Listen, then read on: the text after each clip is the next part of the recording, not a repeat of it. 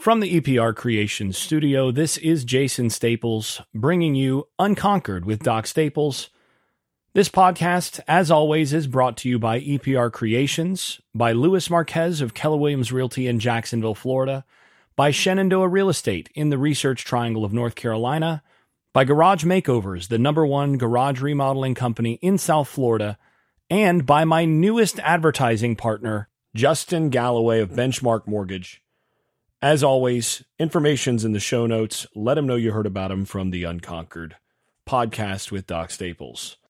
Hey, everybody. Since I put a last episode out, there's been a whole lot that's going on. I'm actually going to be moving pretty fast today because uh, I've actually got to get on the road in a few minutes.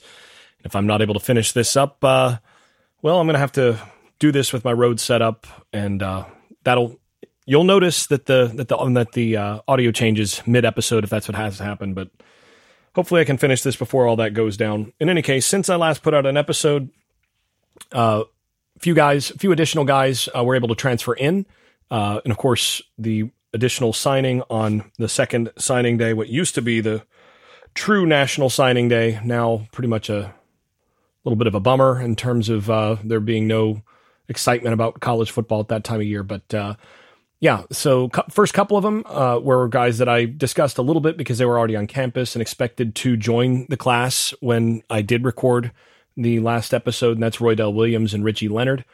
Uh, Williams from uh, the running back from Alabama, Richie Leonard the fourth, the uh, offensive guard from Florida, also might be able to play some center if need be, but um, but those guys added onto uh, added into the transfer class also uh, Sean Murphy, the linebacker from Alabama, and then Jacob Rizzi, the uh, can play all five offensive line spots. Uh, the transfer from Harvard, so uh, added those guys, and then Amari Williams on signing day. So just briefly going through those, and also one departure uh, that of Joshua Burrell, uh, the athlete, wide receiver, running back who never really found a home at a spot once once the talent level was upgraded on the roster. Really, really great guy, uh, and a guy that is going to be able to graduate and then move on with a couple years to play, and hopefully he's able to do really well elsewhere. And he's one of those guys that, you know, down the line, if if he wants to come back in as a grad assistant or you know strength coach type guy, he's a guy you want in your program, but in any case, just uh, wasn't really a spot for him in terms of, of playing time, and understand why he would why he would depart. Now, going through those players uh, just briefly, Roydell Williams, I think, and, and part of the reason that I, I, took a little bit longer to get this one out is I actually was a guest on another podcast and went through a lot of this. I mean, we went through it was like an hour and a half episode uh, on that where I ended up doing that that interview, and we talked through all these players already. So uh, it's one of those things where it sort of factored in as though I had already done it in my own head. Just sort of realized, like, oh, I didn't actually post my own podcast episode on those things. In any case, um, Roydell Williams, uh, what I said then is is what uh, I stand by on this. Williams is a really good fit for Norvell's offense because of essentially what they needed at the at the running back position. They've already gotten Toafili. They've got that Swiss Army knife. Jaylin Lucas, kind of a similar, more speed based Swiss Army knife for that tailback position, the three position when they line that up in the backfield. A guy who can line up out wide in the slot in the backfield can be a solid runner, but not a true between the tackles grinder and you know every down back that uh, that really is something that they they didn't have anybody proven to bring back after, after with the departure of Benson last year. And frankly, last year they they missed Treshaun Ward quite a bit in that role just because of the kind of runner that he was. A, you know, heavy vision guy, uh, more quick than fast guy that that you know is one cut and find that space. And honestly, Roydell Williams, my my scouting report on him, my read on him is he's basically a Treshaun Ward with another twenty five pounds. So you, you feel like you really upgraded there at the running back position with the guy who can fit extremely well in Mike Norvell's offense and what they want to do as a runner. And the other thing is that they they needed a guy who could help bridge the gap to the talent that they just brought in, and that's Cam Davis. Uh, and Cameron Davis, I mean, if you've looked at some of the pictures that have been posted since he's been on campus, you know, stuff from Tour of Duty and all that. There's one picture from Tour of Duty that looks, for all the world, it looks like he's Herschel Walker. Uh, I mean, just there's some guys who, you know, they step off the, step out of the car when they arrive on campus first day as a freshman and they just look different. And that's one of those guys that looks different. And as I passed along a couple months ago, you know, one of my buddies who coached against him in high school texted me and said that dude's going to be in instant impact at Florida State. When Rodney transferred, for example, no concerns because that guy's going to be better than Rodney Hill from day one. And Hill's a good player. I mean, you you all know from listening to this show that I liked Rodney Hill a lot. Still do. I think he's a good back. But Cam Davis is a more talented player and a better better player and ultimately a better fit for especially the bigger back role in Norvell's offense. And they needed a guy who could come in, especially early in the year, and shoulder a lot of that load while Davis is sort of getting his feet on the ground, getting his feet wet. And ideally, what you what you can do is kind of have Roydell Williams take the majority of that load early in the season, and then as the season goes, if Cam Davis starts to get comfortable, maybe he starts taking some more of those carries.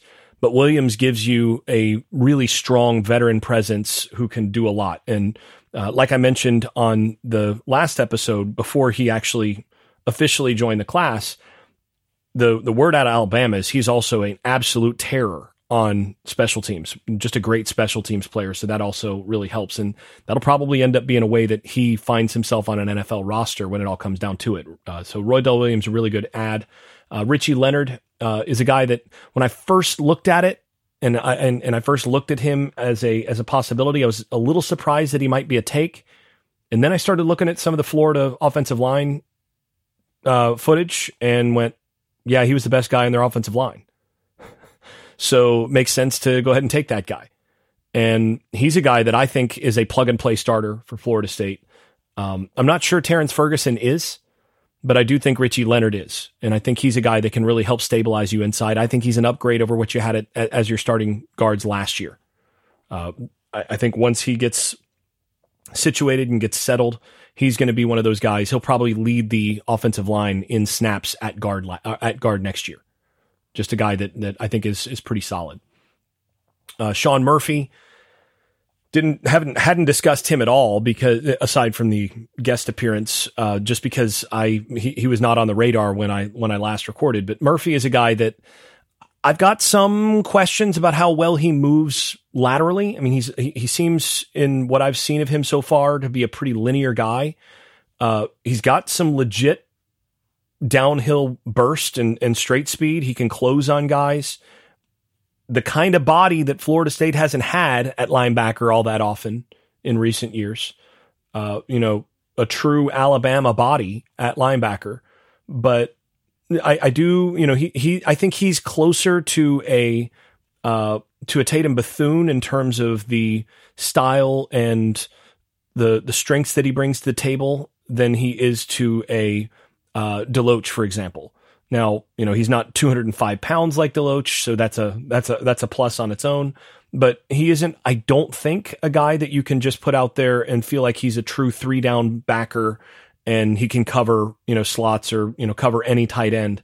So I don't think he's quite that, but I do think he's a little bit more of a thumper and brings some some good things to the table. Certainly fills out that room uh, at at linebacker and gives you another quality body. And right now, they just need to throw bodies at that position because even with DJ Lundy back, you know, basically after that, you've got Blake Nicholson, Justin Cryer, Omar Graham, who you know we'll see what he looks like now that he's gotten that postseason surgery and you know can get healthy again. But then you're down to Demarco Ward, you know, Timir Hickman Collins, a freshman, and Jaden Parrish, a freshman. I mean, there's not a ton of experience and you know some of the bodies there are not as developed at this stage of their career. You know these, these are young guys and murphy brings a guy that you know he's been in a top level high accountability program as a true you know four four or five star type recruit with with a big time body. It's got good length good bulk.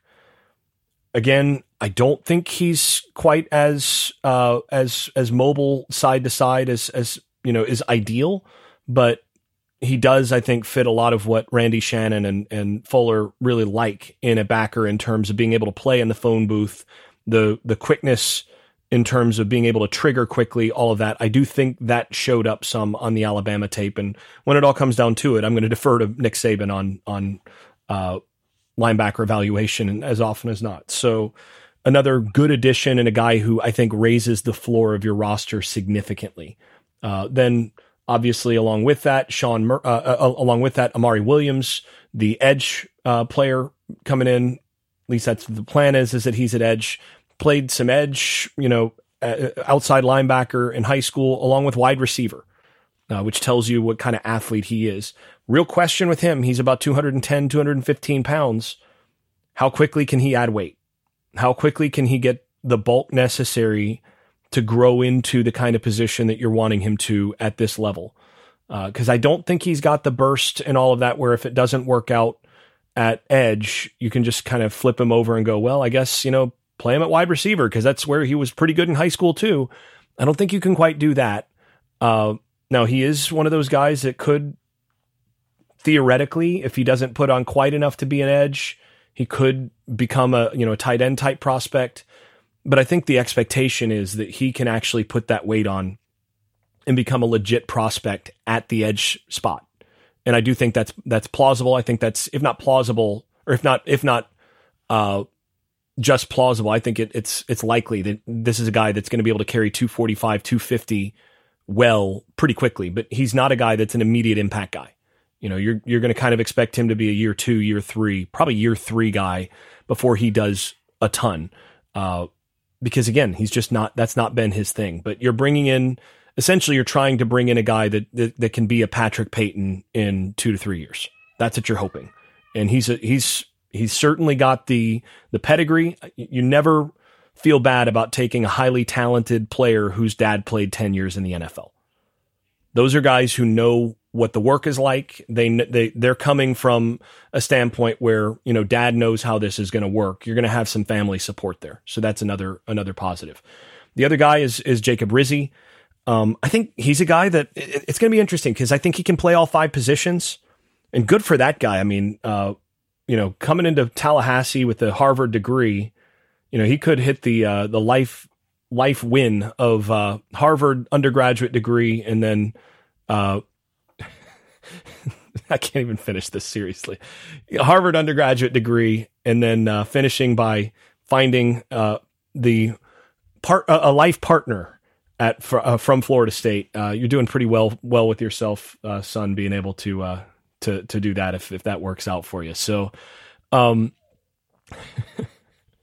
so uh, anyway, um, Rizzi's a guy that uh, you know. I think the interesting question is where he's going to settle. I think they're going to probably start him in the competition at center and see if he can be a guy at a little bit bigger body than Maurice Smith if he can at least take some of those snaps, if not beat out Maurice Smith. I mean, they've tried to get a guy in to beat out Maurice Smith for three years, and Smith just keeps winning the job. But Rizzi's a guy that I think they they may start out there. If he doesn't work there, he could potentially be uh, further depth at, at, tackle, and he certainly can play guard.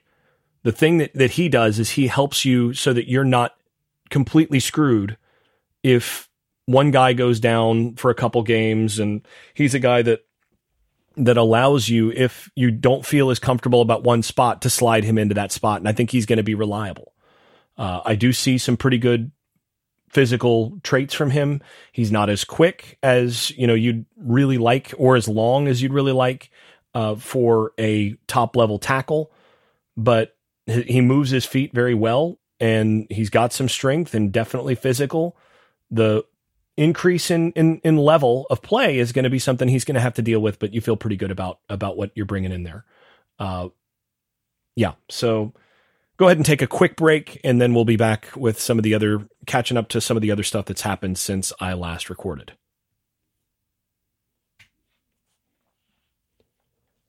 All right, welcome back so Florida State brought in as one of the other things that's happened since I last recorded recorded uh, brought in Rick Stockstill to be the director for uh, of scouting for offense. Uh, this is a guy who not only former Florida State starting quarterback, but also a uh, a coach at Middle Tennessee State for quite a while, including a humiliating uh, win over Miami at Miami a couple years ago, where they just shelled Miami with a bunch of uh, vertical routes. Uh, this is a guy who I think this makes a lot of sense for them. Uh, he's a he's worked as a recruiting coordinator in the southeast for both Clemson and for South Carolina, and then he's got a a solid pedigree as an offensive coordinator as well. So, in addition to being, in addition to, to taking five guys from the Alabama roster after turning down the Alabama job, uh, it appears that Mike Norvell might be starting up the uh, starting up as the successor to Nick Saban's uh, employment office for former head coaches. and and you know the thing about bringing in a guy like Stockstill is you're bringing in a guy who has really experienced eyes and a guy who can uh, with that experience and with the expertise that he brings, and, and there's a lot of synergy between what he did offensively and what Mike Norvell likes to do offensively, especially with a lot of the vertical passing game. You're bringing in a guy who can help you across the board. And one of the things that he's going to be able to do is he's going to help you in terms, he's going to help your general manager, help your scouting department for high school scouting and for scouting uh, in terms of the roster portal, uh, for the transfer portal, that is, all of that stuff in terms of roster stuff. But the other thing that I think you're basically able to get from him is some game planning help with some of your bigger games. So as director of scouting, essentially that allows him to, you know, technically that probably speaks more to a recruiting role, but I would anticipate that he's also going to have a heavy analyst role in terms of all this. And I got a bunch of questions about this, uh, and I'll just go ahead and read through uh, a series of those, and then and sort of how I, I respond to those. So one of those is you know what what do, what do I think? So what do you think he brings to the coaching staff that that really helps them? And and first of all, I think he his familiarity with the sorts of things that Norvell likes to do offensively really help. And if you go back even just to the Miami game and what he was able to to bring to the table there, he's really good at detecting tendencies and scouting out you know potential weaknesses in terms of mismatches to get advantageous mismatches with those tendencies and formation, those things, which is a lot of stuff that Norvell likes to do in order to get vertical cheap shots, basically. and you know, it, it, just a, a, solid set of eyes to help with that. Uh, and so then I got some other questions on this. So, you know, during the game, what what are the analysts doing? Are they the guys that are the ones who call out call out stuff? Upstairs for the play callers, that sort of thing? How much input do they have in putting together the game plan? So, my answer to that first thing is that analysts are usually more limited than that. You, only have uh, nine or 10 headsets. I think it's 10 headsets now. Uh, I can't remember the, the full number. It might be what 13. They, they limited the number of headsets so that you can only have so many guys on there and, and they're trying to eliminate or to limit how many other non on field staff actually have access to a headset. So it's not normally the analysts that are doing that, but what they are doing um, is they're charting things. They're looking for tendencies during the game.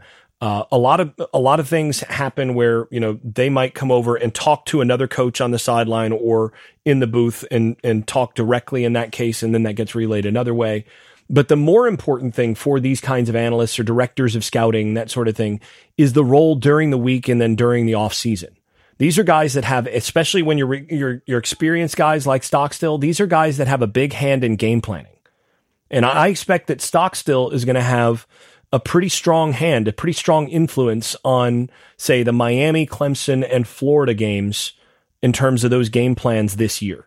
And what you're doing there is you're you're watching a ton of film, you're charting tendencies, you're noting weaknesses and strengths, you're observing personnel patterns, things like that all these sorts of things that can be taken advantage of and then how you can work with that given your own strengths and weaknesses and then what to avoid and when given your own strengths and weaknesses essentially what you're doing at that stage in the in the planning process is you're building out a preliminary game plan with some call sheet stuff based on what your offense and defense do. In his case, it would be offense with additional details for players to help them get familiar with what they need. And people would be surprised by how much this is done, how much of this process, this game planning process is done during the, during the off season.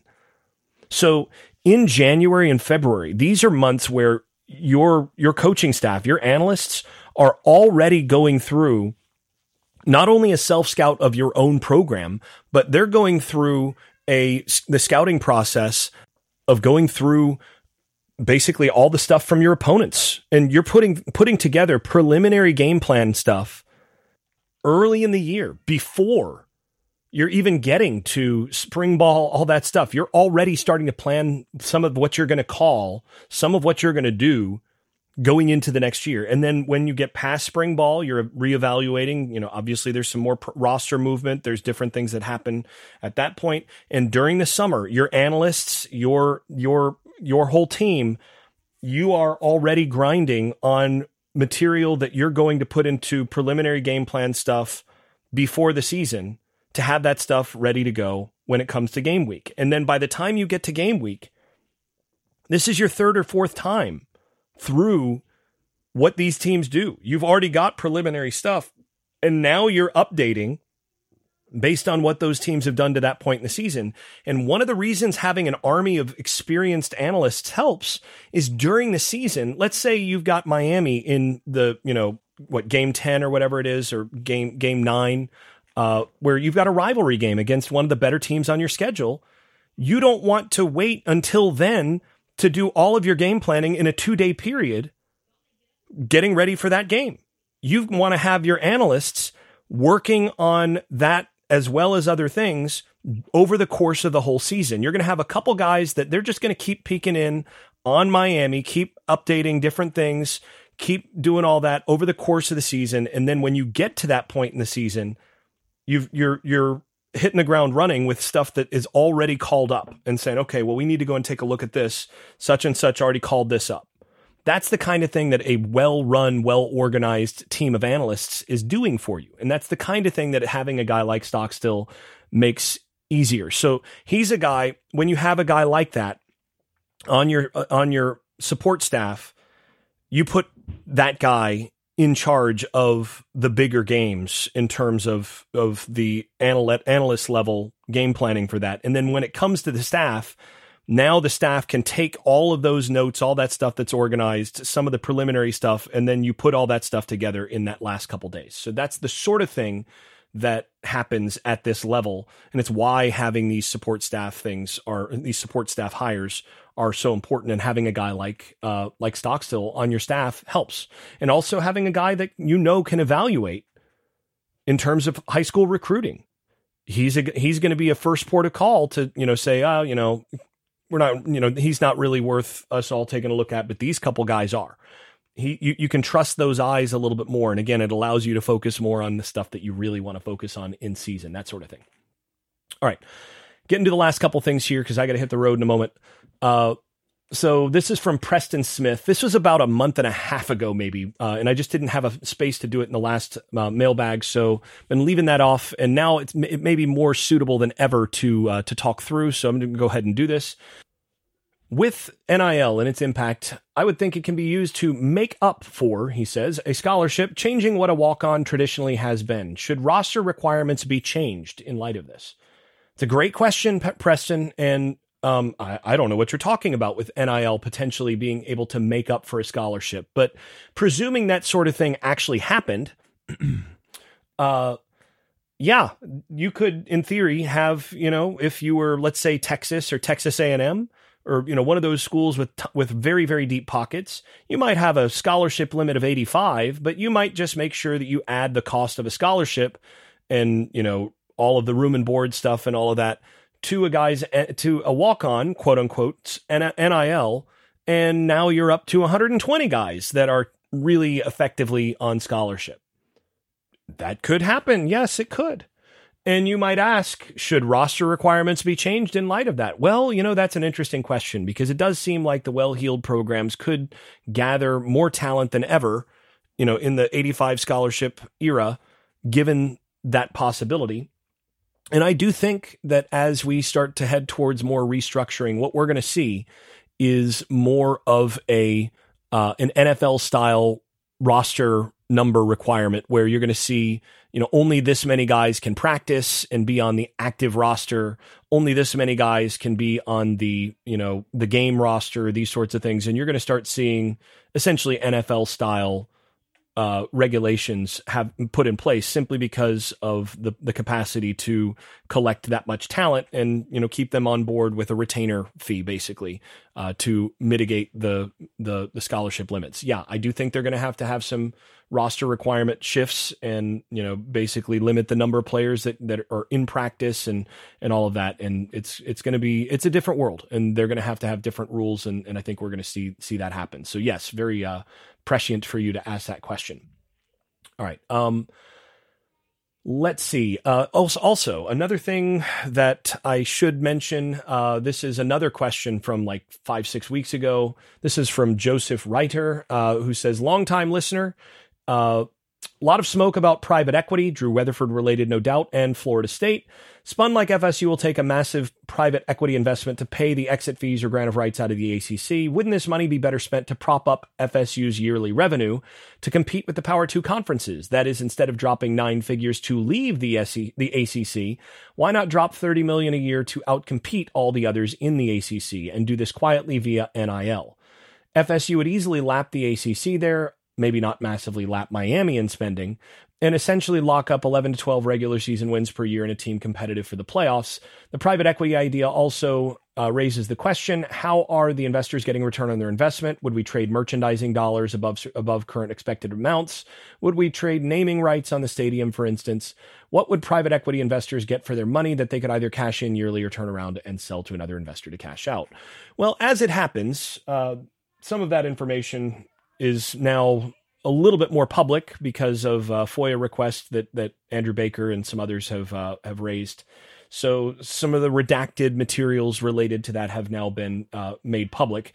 Of those, by the way, maybe the most interesting thing was that there was a line item in there talking about uh, potential change in uh, revenue, yearly revenue for the 2026 season, I believe. And the number there was actually the uh, SEC's expected number rather than the Big Ten's expected number for that year. So that's worth kind of, it's interesting at any rate that, that in their kind of speculation of where they could be after the ACC, uh, that was actually, and this is a little bit older document, but that was actually the SEC's number there uh, in terms of you know factoring the possibility that they might be somewhere else. That's the number that they used. That might have been the most interesting thing from all of those uh, all of those uh, files. But in any case, um, yeah. So a few things. One is the naming rights and some of those things are absolutely on the table. Uh, the merchandising and all of that uh, they they are planning on spinning some of that out to to do a better job of r- raising money uh, from those avenues than they have so far. Uh, and some of it some of this private equity just basically boils down to uh, essentially loans. They're it's loans from equity where they're expecting a specific rate of return that's going to come out of FSU's annual revenue once they get to that point. And that's really where that goes they, you know, FSU did, I think, try to look into what it would be to just use equity to outcompete. And ultimately, that was just not a winning proposition because equity just didn't see getting their their money's worth out of that. So it's not the worst idea, but you you've got to find somebody who actually wants to do that, and I don't think they've been able to do that. So, uh, yeah, they're the, the basic idea is that this is more or less a loan that equity that private equity would look look at as a reliable way to get a specific rate of return that's above what they could get doing other things with it. And it's a pretty safe thing. So as a part of that portfolio it works out pretty well for them. Uh, it's going to be interesting to see how much you know has to go where but you know a lot of this would end up going to facilities and other things and you know not not to mention the possibility of having to pay you know some exit stuff and all of that. So yeah, really good question. Something we'll we'll circle back to and revisit a little bit down the line. Uh, but uh, but yeah, so that raises the the final thing I'm going to talk about here. Though I will mention one other question that I won't address uh, fully on this episode because I'm going to do it very soon in another episode, uh, and that is uh, the other thing that's happened since then is the ACC and F- FSU have both uh, they've revised their filings and responded to one another's cases in Florida and North Carolina including each of them making motions for the other's case to be dismissed. we'll cover this more in a future episode because I'm going to have a guest come on. I've been kind of waiting uh, to have that guest come on uh, for these updates to happen so that we can get a good walkthrough on that. A few points just briefly before I go. Uh, one is Florida State significantly beefed up its case against the ACC with a lot more information about self dealing from John Swofford, all the Raycom stuff. What I found funny about that is that a lot of the material that uh, that that they used in that and the some of the arguments that they made were things that had been going back and forth on Twitter. You know, they've been passing through my timeline on Twitter a good bit just before and after the initial FSU filing. This was some stuff that some of us on Twitter were saying, oh, that's kind of surprising they didn't go here. Uh, and then they would actually cite they cited some of the the same sources that those Twitter discussions uncovered. Uh, so you know, credit to FSU fans and the and the discourse on social media on this stuff. I do know for a fact that some of the lawyers in, involved on this sort of stuff uh, are paying attention to social media, all of that. And you know, some of the stuff that I posted on Twitter to this end. I mean, this goes all the way back to the old Nole Digest message boards over a decade ago, back when I ran the scout.com site, noledigest.com, before that was acquired by 24 uh, 7. And, you know, kudos to guys over there who were really on top of this. Uh, that from the very beginning, I mean, going back to 20, you know, 2010, 2011, where it's like, oh, this is a bad idea from, you know, to sign on to this with the ACC is, you know, this whole Raycom thing is a poison pill. Some of these guys were right on top of that. Uh, Granite State Nole is a guy that I remember in particular was right about a whole lot about of, of where this wound up going in terms of the ACC screwing itself, uh, the Swofford self dealing, a lot of that stuff. Some of that stuff, honestly, I wrote off a little bit at the time, and I was wrong, and he was right. I mean, kudos to that guy, uh, wherever he is now. Um, and there were more. There were others on the Nole, Nole Digest platform. I just remember on, on that message board. I just, I just remember that particular name uh, because probably the most obsessed with the the real, real uh, conference realignment stuff of anybody. But uh, and I will say he was wrong about the Big Twelve as a safe haven as a better option than the ACC. It turns out that was even worse. But uh, and and you know in any case the ACC uh, it it went down basically as he and lots of others said it would, and all of their efforts to collect all of this information over those years that stuff reemerged on social media in the in in all this case stuff. So you know, it remains to be seen whether it actually will wind up helping with the with the actual legal decision. But find it interesting nonetheless. Uh, these are the, this is a strange world where you know social media message boards and all that actually do end up having impact once in a while. So uh, yeah, interesting. Uh, also interesting that uh, FSU is arguing that the ACC's suit uh, which is obviously a play for venue, should be thrown out precisely because the ACC once again violated its own bylaws by filing the suit without a vote of membership to begin with, which is required in ACC bylaws. So a, a good portion of what FSU is arguing in their case is basically that the ACC consistently and repeatedly has violated their own bylaws in multiple ways, which they're arguing invalidates a lot of the agreements and you know should give them an out. But we'll see what the courts think. Like I said, have more to talk about with our with our guests here in the near future, and then uh, we'll we'll get to that. But lots lots more to talk about. But I'm going to go ahead and wrap here. Thanks as always to everybody for listening. This has been Unconquered with Doc Staples. Thanks for listening. If you've been enjoying this podcast, please leave a five star rating over at Apple Podcasts and wherever else you listen to podcasts. Post and repost episodes on social media and tell a friend. And if you haven't left a review in a while, do it again. It really does help the visibility of the podcast. Before we go, I'd also like to thank my advertising partners once more. That's EPR Creations, Luis Marquez of Keller Williams Realty in Jacksonville, Florida, Shenandoah Real Estate in the Research Triangle of North Carolina, Garage Makeovers, the number one garage remodeling company in South Florida, and Justin Galloway of Benchmark Mortgage, serving Florida, Alabama, Tennessee, and Kentucky. You can also stop by the Unconquered shop at unconqueredpodcast.com where you can buy stickers, pins, magnets, t shirts, and other swag. And thanks also to all those supporters over at Patreon where I post video analysis and field questions for the podcast. I am especially grateful to those above the dynasty level. That is Andrew Garrett, Brian Leininger, Neil Cook, Casey Kidd, Chris Chartrand, Dave Blair, Hector Cartagena, Jack Horton, Jimmy Van, Jonathan Kennedy, Keith Cheney, Lee Caswell, Tyler Kashishke, Vince Calandra, and Bert Bertoldi. You all are far more generous than I deserve. I'm really grateful. Thanks to you all. This has been Unconquered with Doc Staples. I'm your host, Jason Staples. Thanks for listening and thanks for your support. I made this.